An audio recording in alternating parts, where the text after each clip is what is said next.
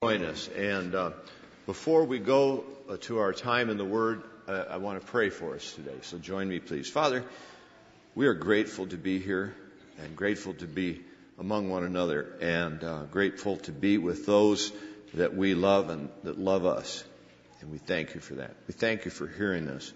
We thank you for uh, Pastor Brunson for his uh, release. Thank you. And Father, we want to pray now for those that are dear to us that are lost, members of our family, dear friends. Some of these people we have prayed for for years and years and years. And so we plead with you today that in this short time, that in your mercy, you would reach down and save these that are so dear to us. We cannot stand the thought of being separated from them for eternity. And it's only if you reach down and show them your mercy and grace and redeem them that that won't happen. And so we pray for that today. Uh, we pray for our time now in the Word that you'd be honored, that you'd speak uh, through me today, um, that it would be exactly what you would say were you here with us. We thank you now for this. Thank you for your Word. In Jesus' name we pray. Amen.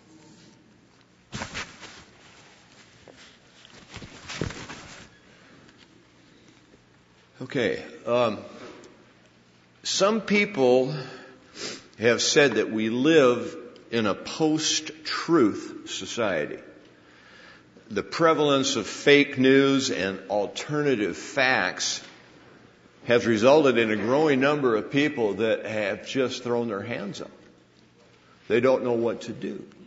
They've been uh, exposed to all this input and they it's so difficult to separate truth from fiction, from fact and fabrication, and many people just throw their hands up and say, "It's I'm just wearied. I'm just tired of it, and I, I and I'm just I'm just going to tune out."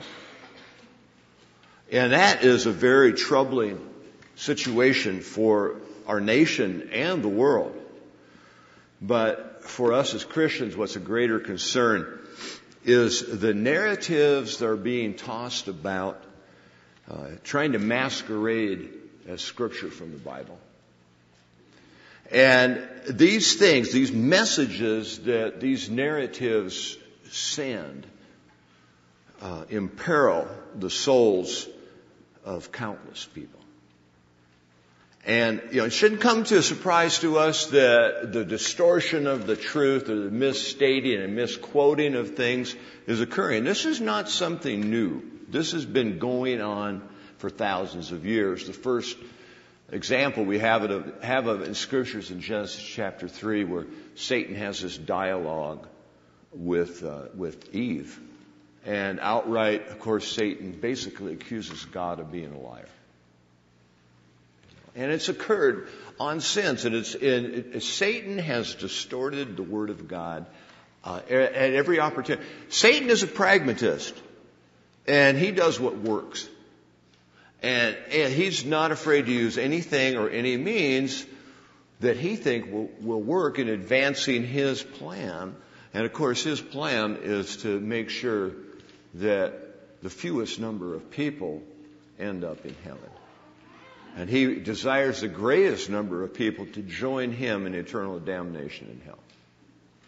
And so I want to talk about a few examples that are common in, in our day and age. These are phrases that I think probably will be familiar to most, if not all of us. And they all distort the same truth, but they do it in different ways. And here are some examples.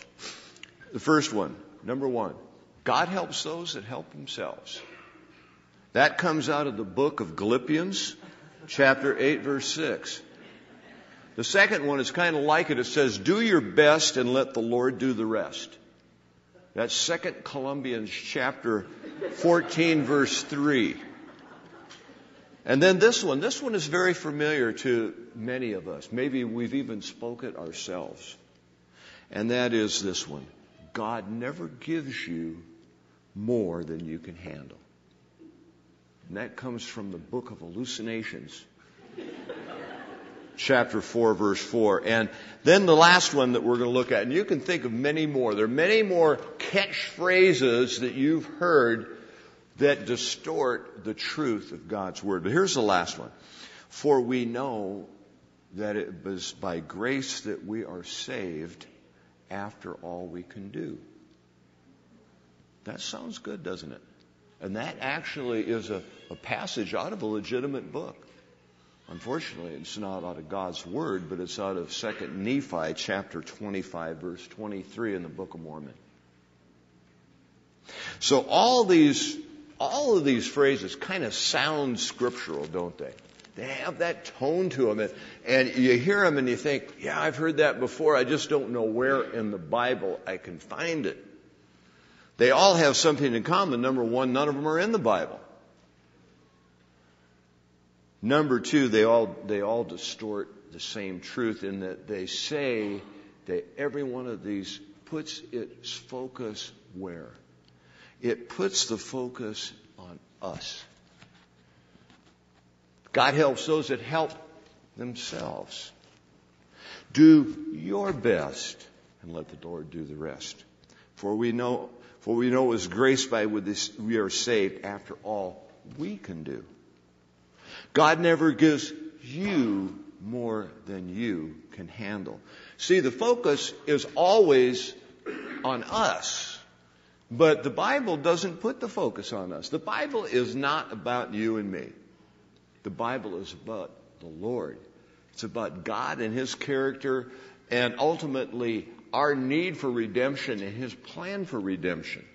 And how He balanced God's scales of justice on our behalf when the Lord went to Calvary and paid the penalty of my sin and your sin. It's not about us. It's about Him.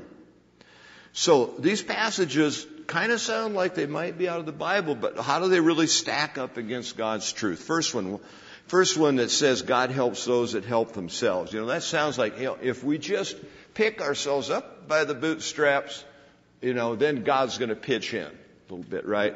But my Bible says this, for while we were still helpless, at the right time, Christ died for the ungodly. And that comes from Romans chapter 5, verse 6. You know, all these passages have another thing in common, and that is they are very arrogant and are full of human pride. And the Bible says this very clearly. It says, God is opposed to the proud, but gives grace to the humble. And you'll find that in James chapter 4 verse 6, 1 Peter chapter 5 verse 5. The second one, do your best and let the Lord do the rest. Psalms 28, 7 and numerous passages say, something like this, the Lord is my strength and shield. My heart trusts in him and I am helped. In Proverbs 26 verse 12, do you see a man who is wise in their own eyes? There is more hope for a fool than there is for him. What about the next one? God never gives you more than you can handle. We've heard that. That's a common one. And perhaps I think we've, one, some of us may have, have even spoken that. Well, my Bible says in Philippians chapter 4:13, I can do all things through him who strengthens me, through the Lord who strengthens me. It's not God never gives me more than I can handle. It's all what the Lord can handle and how he can strengthen me and he can work through that situation. 2 Corinthians chapter 12 verse 9 says this, this is Apostle Paul speaking, and the Lord said to me, My grace is sufficient for you, for power is perfected in weakness. Most gladly, therefore, I will rather boast about my weaknesses so that the power of Christ may dwell in me. Therefore, I am well content with weaknesses, with insults, with distresses, with persecutions, with difficulties for Christ's sake. For when I am weak, then I am strong. See, there's only two kinds of people in this world. And that, those two groups, the first is one group who's going through a situation right now that's more than they can handle. And the other group is ones that will be shortly. Only two groups of people. Do you think you can handle it? Do you really think that? Do you think you can handle it when you get word that your parents are dealing with Alzheimer's? And all of a sudden, the person that you knew and loved your whole life is no longer that person, and they say and do things that just befuddle you and confuse you and are hurtful. You think you can handle that? You can't handle it. You cannot handle these things. There are all sorts of things that you cannot handle. And those are the times when we are to draw on the Lord's strength. For I can do all things through Him who strengthens me. It's not that I can handle it. I can't handle it. And you can't either. And then finally, this last one. For we know it is by grace that we are saved after all we can do.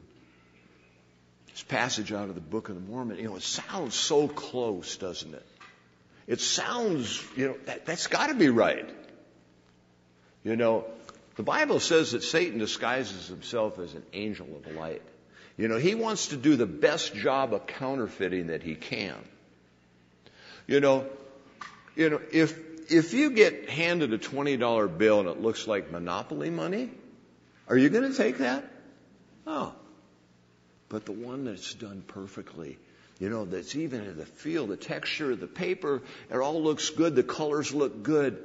The printing looks so close, but you have to examine it closely to determine that it is indeed a fraud, that it is, you know, this is a fake, this is counterfeit. And that's the way it is with this passage. For we know it's by grace we're saved after all we can do.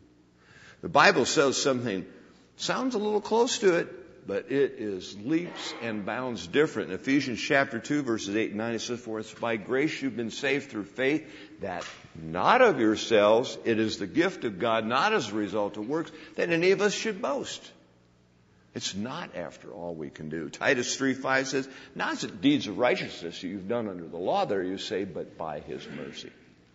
That's how we were saved. The Lord himself said in John chapter 6 verse 29 when he's asked by the crowd, they said, what must we do to do the works of God? And our Lord responded this way. He says this, this is what you must do to do the works of God. He says, believe in him who he has sent. In other words, Jesus is saying, you got to believe that I am who I am. I said I am. Uh, you have to believe that I'm the Redeemer, I'm the Messiah, I'm God in the flesh because that's what I say I am. You have to believe that. You have to be willing to place your eternal destiny in my hands because I claim to be the Redeemer. I came to be the promised one, the Messiah. These are the works you have to do. You have to believe in me. That's what the Lord says. You know, it's not after all we can do. You know, said it once, I've said it a thousand times. If we're going to be in heaven, it won't be because of what we've done. It will be in spite of what we've done. If we're going to be in heaven, it won't be because of what I've done. It's because of what the Lord has done for me. It's not after all we can do. You know, I think I think so many of us, so many in our society seem to think, you know, hey, heaven is a reward for living a good life. You know, it's like getting a gold watch after 30 years of faithful service. It doesn't work that way. It can only be received as a gift. We can't earn it and we can't buy it from God. We can't do it. We can't do it. So it's not by grace we've been saved through after all we can do at all. So, these passages all have the same and same kind of tone, same message in common as that we're in control, we're at the center of things. God only fills in with when necessary. Like, you know, it's kind of like, well, we did all the heavy lifting, and now, you know, the Lord will kind of put a little frosting on the cake or something like that. These passages all say, you know, that we're the masters of our, of our own fate we can set the course of lives, and it shows an extreme arrogance of the heart. The Lord said in Luke chapter 18, He says, He who exalts himself will be humbled, and he who humbles himself will be exalted. So, what does the Bible say? Uh, if you're looking at the Pew Bible, you'll find this on page 901, I believe, and it's out of the Gospel of John, chapter 15, and it's verses 4 and 5. The Bible says this it says, Abide in me, and I in you. As the branch cannot bear fruit of itself unless it abides in the vine, so neither can you unless you abide in me. I am the vine, you are the branches. He who abides in me and I am him bears much fruit, for apart from me you can do nothing. Many of us are familiar with this familiar passage of Scripture. This word abide is used a number of times just in the couple verses that uh, that I read to us just now. But if you look at all of John 15, uh, that word abide is probably used a dozen times. So what does that word mean? What does that word abide mean? That's an important word to our passage. It's kind of first cousins to another word that we might be more familiar with, and that's abode. You know, that kind of is a place you live. That's kind of a, a dwelling. So abide kind of means this. It kind of, it, a dictionary definition is to remain or to dwell in. But for the purposes of our passage here, I want to use a definition that comes out of the Christoph Collegiate Dictionary, revised 2018. And that definition for abide is this, is to be at home in To be at home in. And so Jesus says, if you if you're at home in me and I in you, he says that the branch cannot bear fruit of itself unless it's at home in the vine, it's connected. So neither can you unless you are at home in me. I'm the vine, you're the branches. He who is at home in me and I in him, he bears much fruit. For apart from me, you can do nothing. You know, Jesus has just said in John chapter 14, verse 20, he says, In that day, that's the day the Lord returns, he says, You will know that I am in the Father, and you in me, and I in you. And this is, you know, that's a, it's easy for me to say. It's not as easy for me to try to explain it, because it's hard for me to understand it too. But what he's talking about is when we come to faith in, in the Lord and we place our eternal destiny in His hands, when we acknowledge our sin and acknowledge our need for a Savior and He rescues and redeems us, we're joined together in this new supernatural organism. Best way I can describe it. And we're all interrelated and interconnected. You know, we're talked about at times as living stones, and we're all being kind of fit together into one grand new organism of which the Lord is a part of and the Father's a part of it, and the Holy Spirit dwells in it too, and we're all connected that way. And so this business of to be at home in is kind of appropriate because, you know, the Lord talks about our relationship when we come to the faith of the Lord, we're what? Adopted into His family? He talks about that. He, we refer to the Lord as our Father, right? We we do that quite regularly, and we refer to each other, at least from time to time, as brother or sister. It implies this, you know, relationship that would be common in a family. And so, what does a properly functioning family look like? One thing I think is absolutely essential for a proper functioning family is good communication. You know, we're, we're in tune with one another.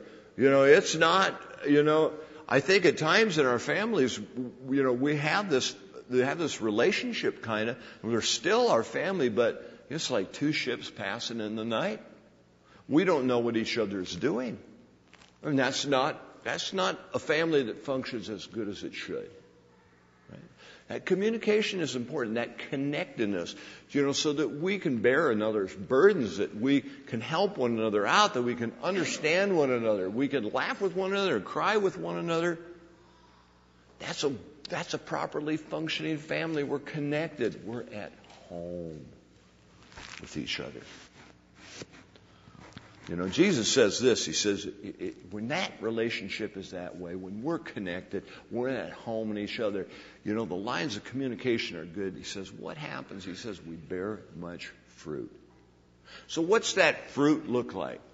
Number one, the first thing is it ought to start setting a pattern of behavior in our life, and that is one of obedience. And, you know, if I'm connected to the Lord and He's at home in me, I should have a feel for what He desires that I do. You know, unfortunately, none of us here kind of really measure up all that great with that, do we? Because we want to take part of that back for our own and we say, you know, I'm going to do what I want to do. You know, and, and we all do that, don't we? But the trajectory of our life ought to be that, you know, where I am in my walk of obedience today ought to be a little better than it was five years ago. You should ask people that know me well, and, and they should be able to say, yeah, it's looking a little better. It's far from perfect, but it's looking a little better. That's the trajectory. We won't reach perfection in this, in this life. That's not going to happen. But that should be the trajectory of our life. And woe is me if the people that know me well don't say that. If they say, oh, Bill, I'm sorry, but I got to tell you the truth. It's not looking good. You know, you've kind of slip, slip back the other way. It's not good. I'm not connected. The Lord's not at home in me and I'm not at Him. The relationship is too distant. It's more the ships passing in the night. Well, this fruit also is defined for us in Galatians chapter 5 verse 22. This fruit of the Spirit, Apostle Paul talks about being love, joy, peace, patience, kindness, goodness, faithfulness, gentleness, and self-control. And so all of these virtues should be present in each and every one of us that is a believer to some degree. And it's all going to be different. You know, the things that I'm doing pretty good at might not be so, might not be so good for you. The things that you're great, I might not, I might need a lot of work. You know, fruit matures differently at different rates with different individuals. You know, and it takes time for that fruit to mature. You know, if you live in Fallon and you might have a fruit tree, an apple tree or a peach tree or something like that in your backyard, first of all, good luck getting any fruit, right? Because what happens typically, you know, it's they start to green up and here come the buds and the blossoms and then we get a nice frost and it just burns them all off and you're kind of out of luck for another year. You know, but if you manage to run the gauntlet that way, you know, what happens in March? You know, you start to see some green and some buds. Do you expect to pick an apple off that tree in May? No way. You know, it's going to be later in the year. It takes time. It takes time, you know, it's different, different fruit takes different time to mature on different individuals in different places. If, if you're in the deep south, in Georgia and Alabama and Mississippi, you harvest corn. Well, it is harvest, the combines start there in July. And if you're in North Dakota, they're going to finish up combining the corn in November. It takes time. And, you know, barley matures in, in late June and early July in Fallon, Nevada, but the corn's going to be later. You know, so it takes time. And my fruit's going to look different than your fruit. You know, some of us excel at some things and really lacking in others. You know, you might do well at loving other people, at that virtue. You might do well at that, but you might lack self-control. You might not do such a good job managing your checkbook and your credit card balance. It might be the other way around. Maybe you manage your credit card balance and your and your checkbook pretty well, but you're lacking in love. You know, you see that. Those, those two kind of go together. And so the rest of these things, but all of us should have a degree of joy and peace and patience and kindness, goodness, faithfulness, and gentleness. All that should be, should be typical of us to some degree if the Lord's at home in us and we're at home in Him. Well, what does this passage say that we can do if we're not at home in the Lord? If we're two sh- ships passing in the night, that the, that the connectedness is not there, the communication is not good. He says this, he says, for apart from me, you can do all but the really hard things? Most of the things, but you're going to be lacking a few? You can fill most of them in and I'll come and put the frosting on the cake? Says, you can do. Nothing. Nothing. That's what you can expect. You shouldn't expect any more than that. Many of us have done things in our own way, in our own power, and the Lord has just been gracious to us. That's all I can say. And, and we've had some measure of success doing things our own way. But that's only because of His just grace. You know, as parents, sometimes we do things for our kids, you know, that you know, maybe we shouldn't have done that. And I'm not trying to second guess the Lord. I shouldn't do that. He's the best parent ever. But I have to say, as sometimes I wonder what he's thinking. I wonder what he's thinking. But we shouldn't expect to accomplish anything more than zero when we're doing it our own way. Here's what things look like when we try to do it our own way. When we get ahead of ourselves and we think, hey, I got this. After all, the Lord never gives us anything more than we can handle in the, at, at Homestead, we've been going through the, the book of Genesis. And one of the, you know, the, the featured people, heroes of the faith in Genesis is Abraham, or early in his life, it's Abram. And so he's a giant, and he's, he's enshrined in Hebrews chapter 11 in the hall of faith, so to speak. He's a giant, and we all look to him as that. And to a certain degree, that's, I understand it, and that's the way it ought to be. But as we look at the book of Genesis, we also see someone, let's put it this way. The Bible for me is a whole lot easier to believe because I see the characters in it, the people in it, even the heroes in it, look a whole lot like me. In that sense, I'm not bragging, I'm just telling you the truth that even the heroes in the Bible had brief periods of faithfulness followed by longer periods of failure. And Abram, exactly that way. You know, the story starts out good. This starts in Genesis 12, and you don't need to go there, but I would encourage you to read through this this week. It'll, it, will be, I think you'll benefit from it. In Genesis 12, the, the story kind of starts, and and Abram and his family is in Haran. And so the Lord appears to him and he says, Abram, pack up. I want you to leave. I want you to go to a land I will show you. Now, Abram is not familiar with this land at all. He, at best, perhaps he had talked to some people that had traveled there at some point in time. But you know, the internet connection is down. He can't get on Google Earth and go there and check it out. He can't do that. And so he's going to go to a place he's never been before. It's 600 miles plus or minus away from where he is. He realizes that whoever he leaves behind, friends, business, business associates, uh, other people, you know, maybe distant relatives in his family, he leaves these people on. He's likely never to see them again. He's gone. If he leaves, he's gone. But you know what? Abram does it.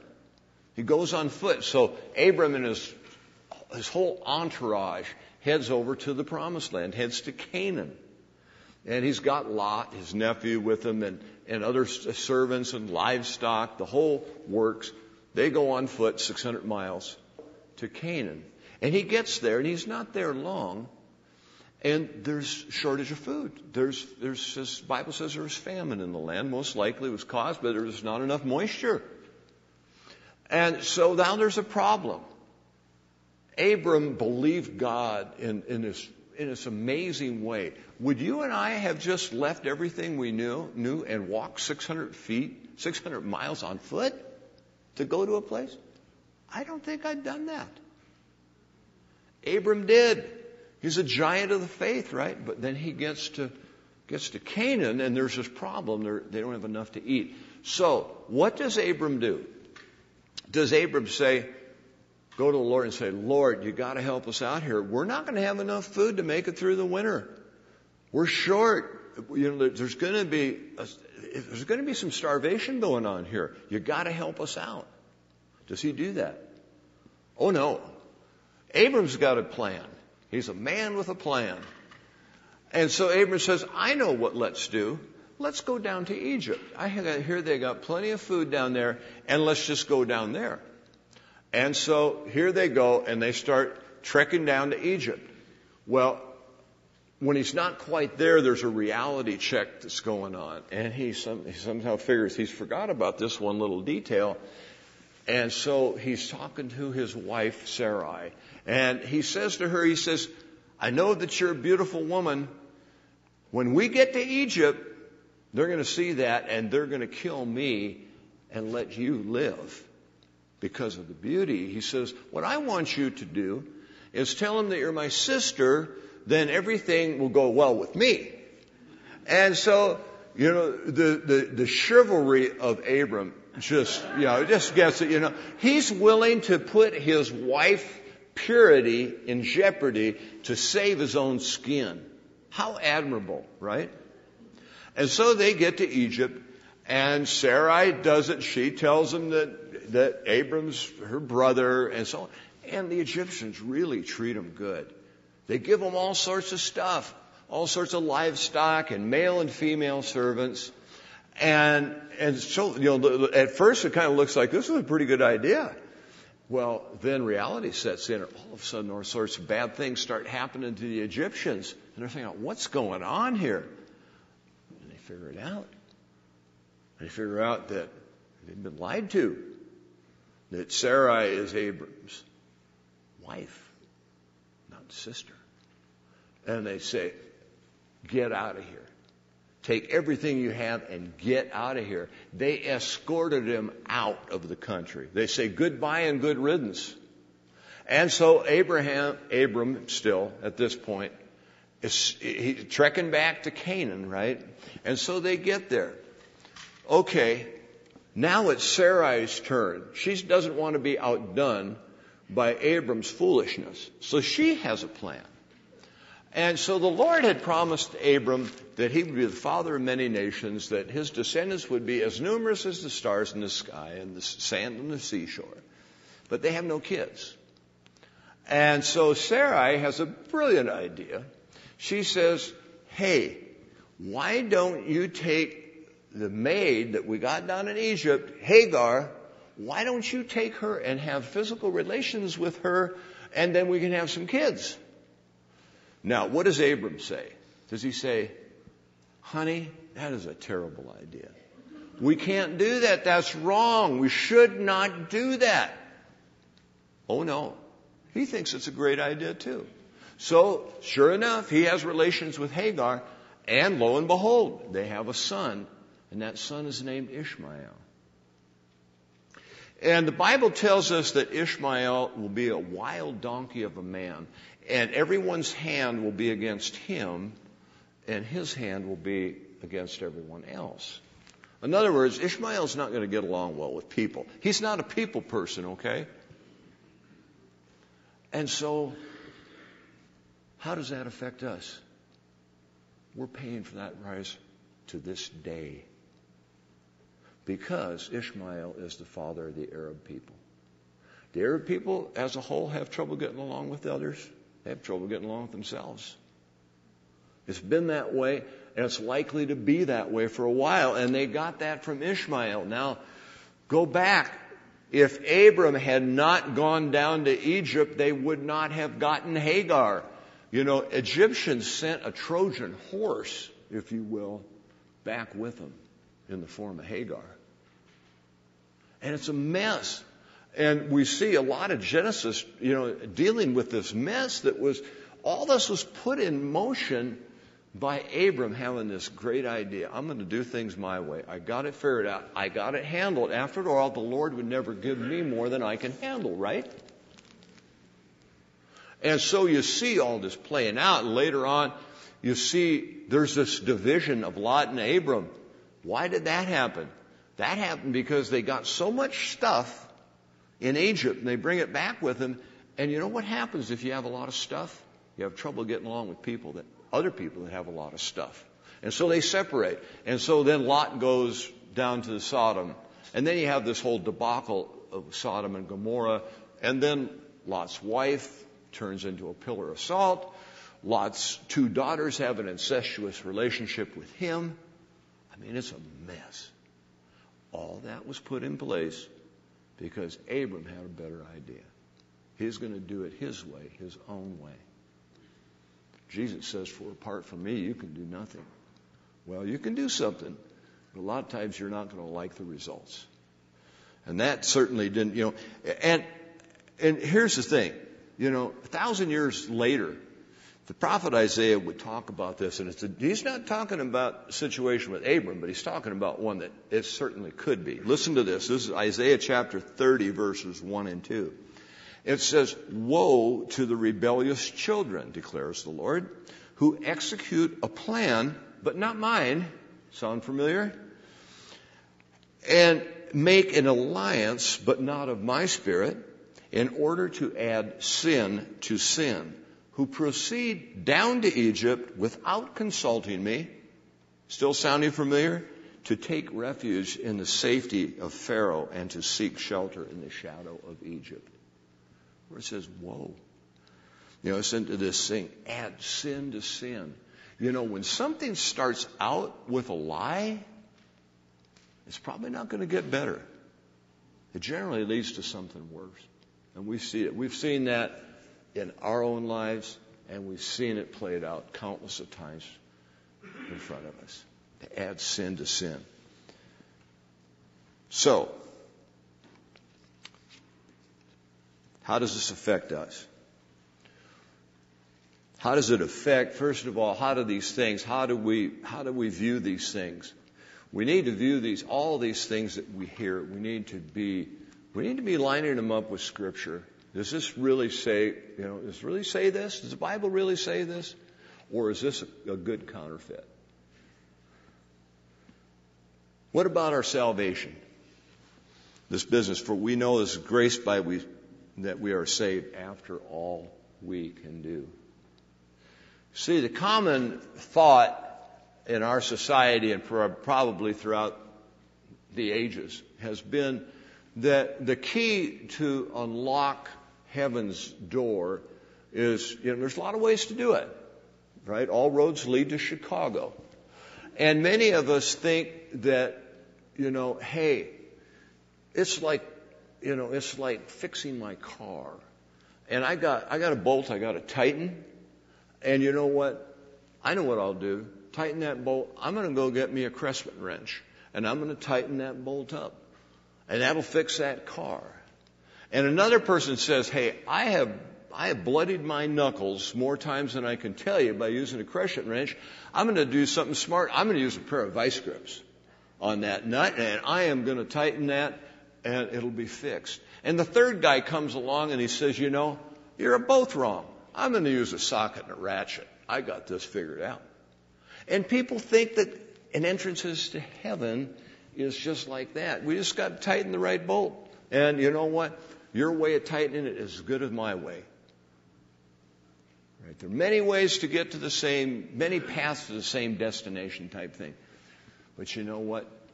You know, you can do it your way. You can do it. Many people think they can do it their way. A number of years ago, several years ago, a friend of mine and I went to visit with a man who was dying from bone cancer. And this man, you know, we're talking to him and we're trying to encourage him and so on and so forth.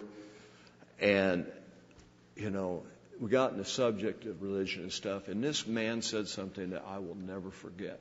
It sent chills down my spine. And he says, as far as religion is concerned, he says, just like my dad, I have my own way. I have my own way. What did Jesus say? Jesus says, I'm the way and the truth and the life, and no one comes to heaven except by me. You know, you can have your own way, and it'll get you somewhere, but the only way, only place your own way is going to get you is to hell. It will not get you to heaven. It Doesn't go that way. It's not on that path. What about for our daily lives?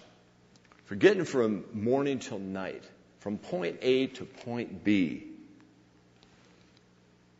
Shouldn't we have this connectedness? Should, doesn't that work better? Shouldn't we benefit from the fruit of the Spirit by having the Lord be at home in us and us in Him? What marriage would not benefit from a little more love, joy, peace, and patience and kindness? What one of us who has a business wouldn't benefit from some patience and kindness and goodness and gentleness and self control? You know? We got control of the checkbook and we got control of the credit card. And we're going to be kind and gentle to those because those people that work for us and those, those suppliers we deal with and the, our customers that we sell to, they can be difficult. You know, these things, like they say, business would be great if it weren't for the people, right? And so what one of us can't benefit from that? That we're more united? What about our relationships outside of marriage with our friends and the other people that we care about? What one of us cannot benefit from this? So, how does that work? The Bible gives us a prescription to do that. And it's found in 1 uh, Thessalonians chapter 5, and it says, you know, rejoice always, pray without ceasing, and in all things give thanks, for this is, Christ, this is God's will for you in Christ Jesus. And so, we should, first of all, be people of joy when we take into consideration everything the Lord has done for us, where we are today.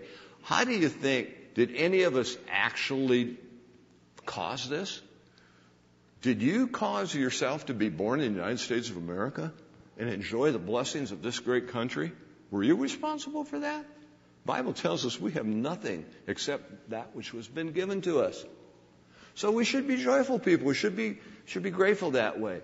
And the Bible says we should be praying without ceasing. Praying is communication.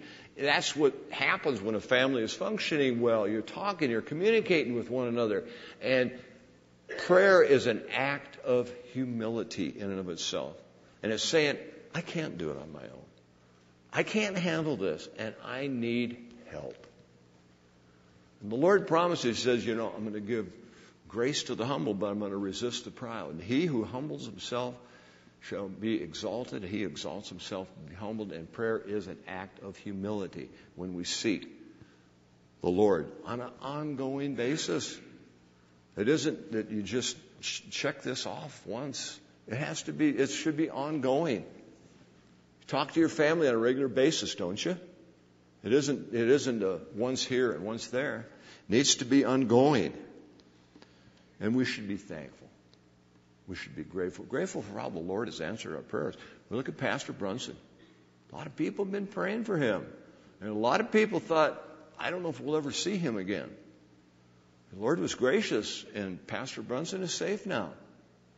And we have a lot of other people in harm's way, and we need to continue to pray for them. And so, as we close, you know, what is our relationship? This is not fake news that we need to be united to the Lord, that He should be at home in us and us in Him. That is something that you can take to the bank. It's there. It's in Scripture. So, you know, can we do it our way? No. We can't do it our way. I'm sorry. I told you the only place that doing it our way can take us. You know, we've all been, we've all been to a funeral service or a memorial service that has played a song that's sung by Frank Sinatra. And I'm not digging him because he didn't know what he was doing.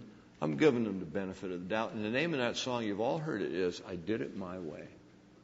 And I cringe when I hear this. Like, this is so counter to everything the Bible stands for. And the final verse, I'll just read the final verse of the song. It says, For what is man what has he got? If not himself, then he has not. To say the things he truly feels and not the words of one who kneels. The record shows I took the blows and did it my way. As if there's some virtue in saying everything that's on your mind. There's some virtue to that. You know, not everything that can be said should be said. You know, it says we don't want the words of one who kneels. that one who knows he needs help, he can't do it on his own, it's too much for him. Doing it our way can take us to hell, but it can never take us to heaven. And we need the Lord's help throughout the day. Now, to close, I'll tell you a little story. I can talk about these things because I'm worse than most of you, probably about this. You know, a couple months ago, we had a fence to take down, a wooden fence. And I'm thinking, no problem. I'm good at taking stuff apart, right? Demo, you know, me and Chip Gaines, we can do this, right? And so my wife and I, we're thinking a little bonding time here, so we're going to go take this fence down. So the first part of it goes with taking the panels down. That actually goes pretty good. Then we go to try to take the posts out. And it's a disaster. One thing after another. I can't imagine. I mean, how can you screw something up so bad? I don't know. Finally got close to noon and we weren't done yet. We should have been done. Should, the whole thing should have taken 45 minutes probably, and we're a couple hours in and we're not done. So we go home, and I finally I turned to my wife and I said, maybe we should have prayed. It didn't go well. You know, how often, how often do we think it's easier to ask for forgiveness than permission? How often do we think we need to pray after we've gotten ourselves in a jam than praying before? How often does that happen? So, be vigilant about what you put in your mind and what you believe. Line it up against Scripture and see if that's what it really says. And finally, you've got to be connected. You've got to be connected. Is the Lord at home in you? Or is he kind of the ship passing in the night? You know, for all of us, you know, I think we have to say there have been too many times. That's been the case, been the case with me. Shouldn't be that way. You know, we need to have the Lord at home in us. So, Tim's going to come up and lead us in a final song, and then he's going to close us in prayer. So.